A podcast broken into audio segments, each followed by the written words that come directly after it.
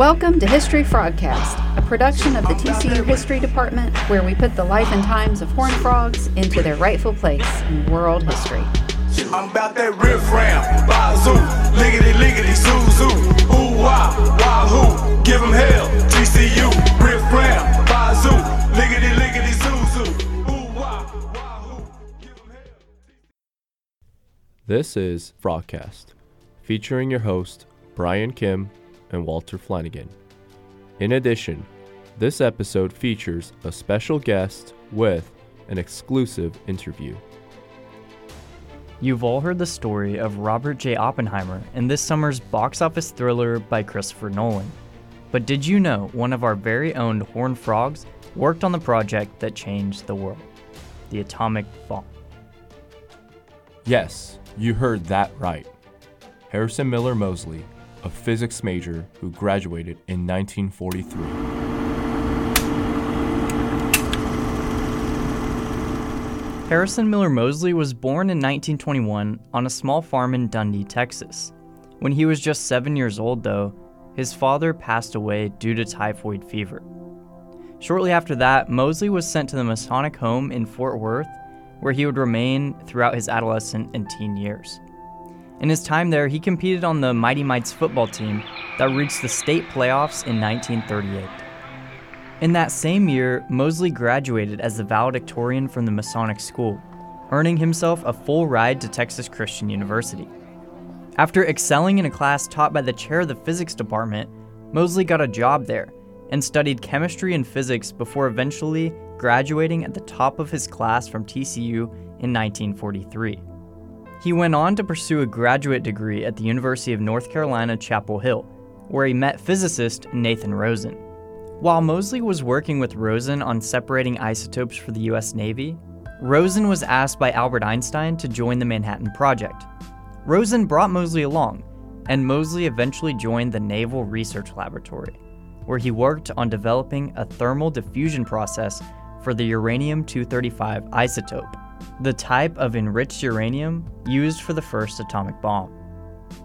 In a later interview with TCU Magazine, Moseley revealed, like many other members of the Manhattan Project, that he didn't even know he was working on the bomb at the time. That's right, Moseley believed that he was just doing his job.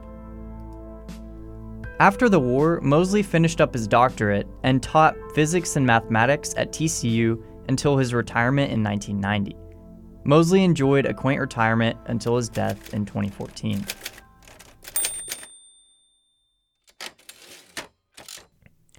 Operating under the shadows of World War II, a global battle in the race to weaponize nuclear fission was also being waged. Nazi Germany had Werner Heisenberg and the Uranverein. Russia had created its Soviet nuclear program under Igor Kurchatov in 1943, and even England's Tube Alloys project began exploring the viabilities of weaponizing uranium. While the Allies were preparing for Normandy, and with Operation Barbarossa well underway, physicists and STEM experts were fighting a different battle. For the rest of the podcast, we'll discuss the origins of the Manhattan Project, the reasoning behind the decision to use the bomb, and the moral implications of that decision. And then finally, we'll dive into how the Manhattan Project helped to shape what we now call the military industrial complex. On September 1942, President Roosevelt approved the Manhattan Project and appointed Brigadier General Leslie Groves to oversee the weapons development. General Groves proceeded to assemble a team of premier physicists and chemists from various ethnic and political backgrounds. We talked to Dr. Citino, a senior historian at the National World War II Museum in New Orleans, about how the project was formed. Much of the early theoretical work that led to the Manhattan Project that invented the atomic bomb was done in German speaking Europe. You know, I, I think so. I guess the whole the whole world knows about Albert Einstein. German Jewish citizen, you know, was no longer felt comfortable living in Nazi Germany for all the reasons you can imagine, who left and and, and kind of got the ball rolling on, on inventing a bomb. Um, So everyone knows Einstein, but you know, there's also there, there's the Danish physicist Niels Bohr, uh, who was one of the early, uh, in, really important theoretical figures. There's an Italian, Enrico Fermi, uh, uh who also fled from uh, from Axis-occupied Europe. So that Central European trans or international corridor of scientists who are all working on the same project at more or less the same time. Now, what what they couldn't do is fund it. What they couldn't do is have the vast spaces in order to carry out the experiments and build the facilities that would be necessary. You know, we had some, we built something in Hanford, Washington, Alamogordo, New Mexico, Oak Ridge, Tennessee. You know, spread it out on a map, and you're talking about much of, you know, CONUS, what the military calls the continental United States. Political and cultural loyalties were certainly a factor in the moral dilemma. Robert Oppenheimer was a devoted leftist of Jewish descent, Enrico Fermi, an Italian immigrant, and Leo Szilard, Hungarian American pragmatic physicist. General Groves received instructions directly from Secretary of War Henry Stimson, and I quote, to produce a bomb at the earliest possible date so as to bring the war to a conclusion. As a result of this urgency, the Manhattan Project was granted limitless resources and flexibility. These are big, not just theories, but they were big physical projects, which had needed, you know, the kind of unlimited funding and space that the United States could devote to them.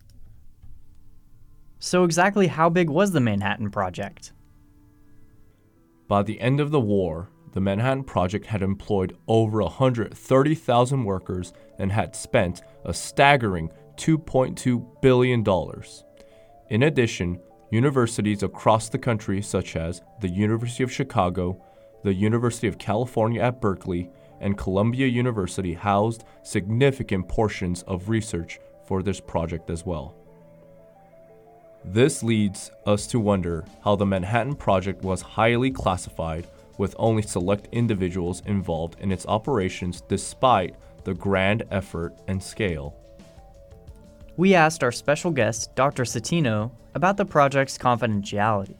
Democracy is based upon the open exchange of ideas, opinions, the the, the clash of views, out of which hopefully some kind of workable synthesis and uh, you know will arise. So you know, not only did most Americans not know anything about the Manhattan Project until they read about it in the paper the day after uh, Hiroshima, you know, the president of the United States, I'm speaking of the second wartime president, Harry Truman, Harry S. Truman, who took over after Roosevelt's death in the spring of 1945. He knew nothing about the Manhattan Project when he came into the Oval Office. One of his first briefings had to be, "Hey, we got this bomb. We don't know if it's going to work yet, but we spent a you know bazillion dollars or whatever the equivalent was in 1945, and we think it's going to work. And it it really might have some implications not only for ending the war, but for the post war years. Even as the president continued to invest substantial resources in the Manhattan Project, Congress had never officially approved the use of those funds. In fact, they had not even been informed about the Manhattan Project at all.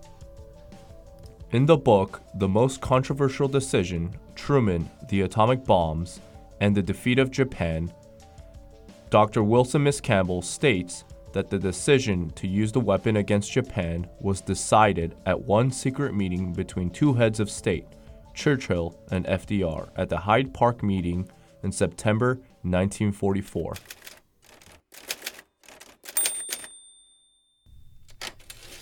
On July 16, 1945, the atomic bomb was successfully tested in Alamogordo, New Mexico. Oppenheimer's infamous words now I have become death, the shatterer of worlds, reflects the apocalyptic and despairing frame of mind that the scientists must have felt after witnessing the bomb's destruction. Members of the Manhattan Project who had witnessed its testing quickly dissented on its future use. In the book, The Most Controversial Decision, historian Dr. Miscamble states the executive decision making boiled down to, and I quote, there was no debate over whether to use the bomb when it became available. The question was how. Leo Szilard and 155 other scientists in the Manhattan Project petitioned President Truman to reconsider the moral and geopolitical consequences of the use of the bomb. But their efforts would fall silent, as on August 6, 1945, the first atomic bomb was dropped on Hiroshima, then a second one three days later in Nagasaki. Brought to its knees, Japan would formally surrender less than a month later, marking an end to World War II. Both scholars and the general public still argue over whether the use of the bomb at this point in the war was actually necessary. Japan was clearly on the retreat, with Russians engaging in Manchuria and American B 29 bombers constantly harassing the home islands.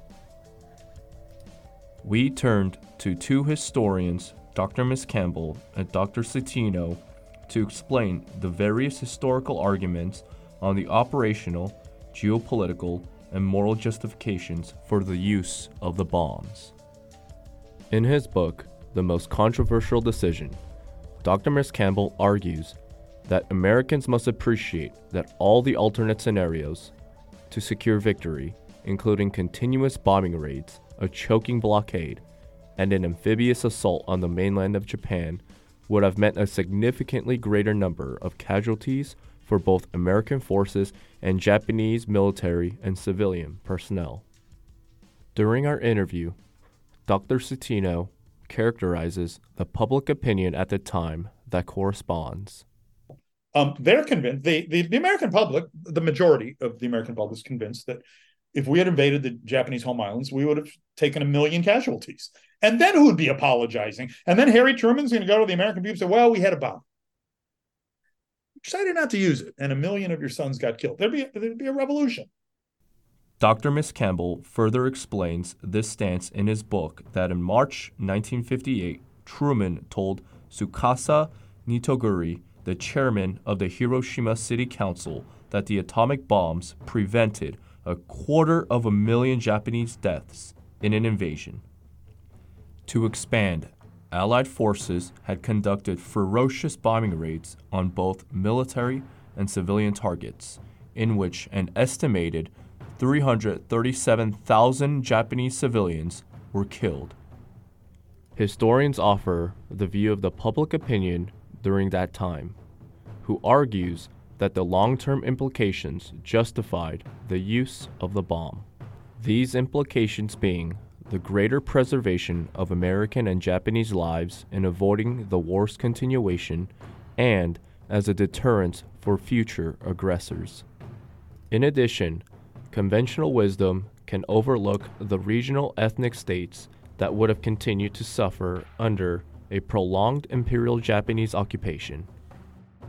Dr. Miscamble describes this travesty in his book, and I quote The losses in Hiroshima and Nagasaki assuredly were horrific, but they pale in significance when compared to the estimates of 17 to 24 million deaths attributed to the Japanese during their rampage from Manchuria to New Guinea. Despite these views on the Manhattan Project's contributions to the saving of countless human lives, during that time the public was unaware and thus neglected the Japanese perspectives on their military rationale, future diplomatic climate, and sovereign ethical considerations. After World War II, atomic weaponry became a controversial tool for political leverage throughout the Cold War. In her book, Why America Fights Patriotism and War Propaganda from the Philippines to Iraq, Susan Brewer references a poll of Americans' opinions on using the bomb during the Korean War. According to the poll, 45% of Americans favored the use of the bomb in the Korean War. 7% wanted to consider it as a last resort, and 10% had no opinion on its use. During the 1950s, when the public became more aware and invaded by the ideas of atomic weapons, popular culture reflected the various attitudes and perspectives people had towards the bomb. Songs such as When They Dropped the Atomic Bomb by Jackie Doll and his Pickled Peppers highlight how a portion of the society found the use of atomic weapons necessary in some instances. There will soon be an end to this cold and wicked war when those hard-headed communists get what they're looking for. Only one thing that will stop them and their atrocious fun. If General MacArthur drops a atomic bomb. Clearly, some people trusted General MacArthur's judgment on whether to use nuclear weapons, despite how devastating they could be. Other songs exhibit some people's anxiety towards the current and future use of the bomb. Crawl out through the fallout, baby, when they drop that bomb. Crawl out through the fallout with the greatest of aplomb. When your white count's getting higher, hurry, don't delay. I'll hold you close and kiss those radiation burns away. These lyrics indicate some of the ways people used music and satire to help deal with the anxieties of living in the nuclear age. We talked to Dr. Citino about the complex range of factors people consider when forming their opinions about the moral implications of atomic weaponry. Here's something I heard too. My dad was a World War II veteran, and he said something like, well, I'd have been killed. we were going to invade Japan, and I probably wouldn't have made it through the war. Dr. Citino explained that in the context of growing tensions between the United States and Soviet Union after World War II, some scholars have speculated that Truman dropped the bomb as a signal to the Soviet Union that the United States had a claim to geopolitical hegemony. Uh, starting in the late 50s, especially the 60s, right, the great decade of dissent in, in American history, especially in the 60s, a lot of voices were raised that this was excessive, that perhaps we knew the Japanese were beaten, but we wanted to show the Soviet Union how this bomb would work. And in case the Soviets had any plans to get too frisky in the post 1945 world, they could know that we had this, you know, we had this wonder weapon. I was just was it was unlike anything that had ever been invented before.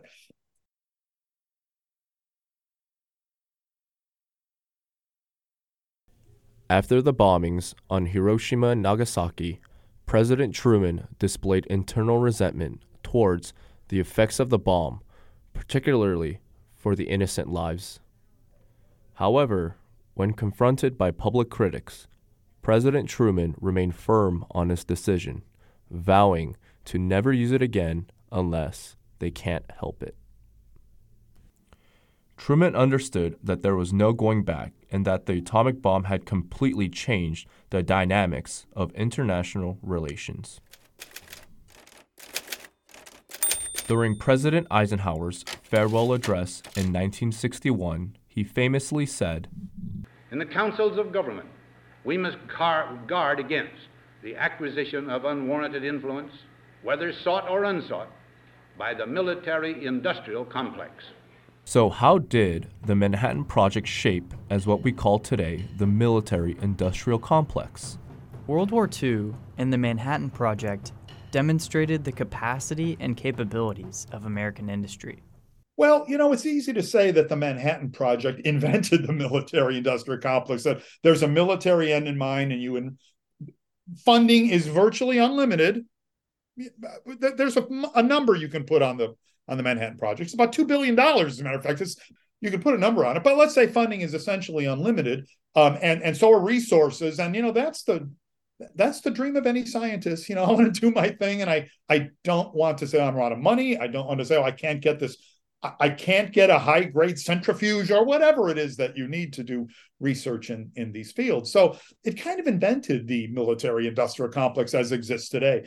Highly complex, vast projects different people and groups and industries working on various portions of it and hopefully there's a very good project manager overseeing the whole thing who prevents it from you know from from being too uh, too dramatic on the cost overrun side.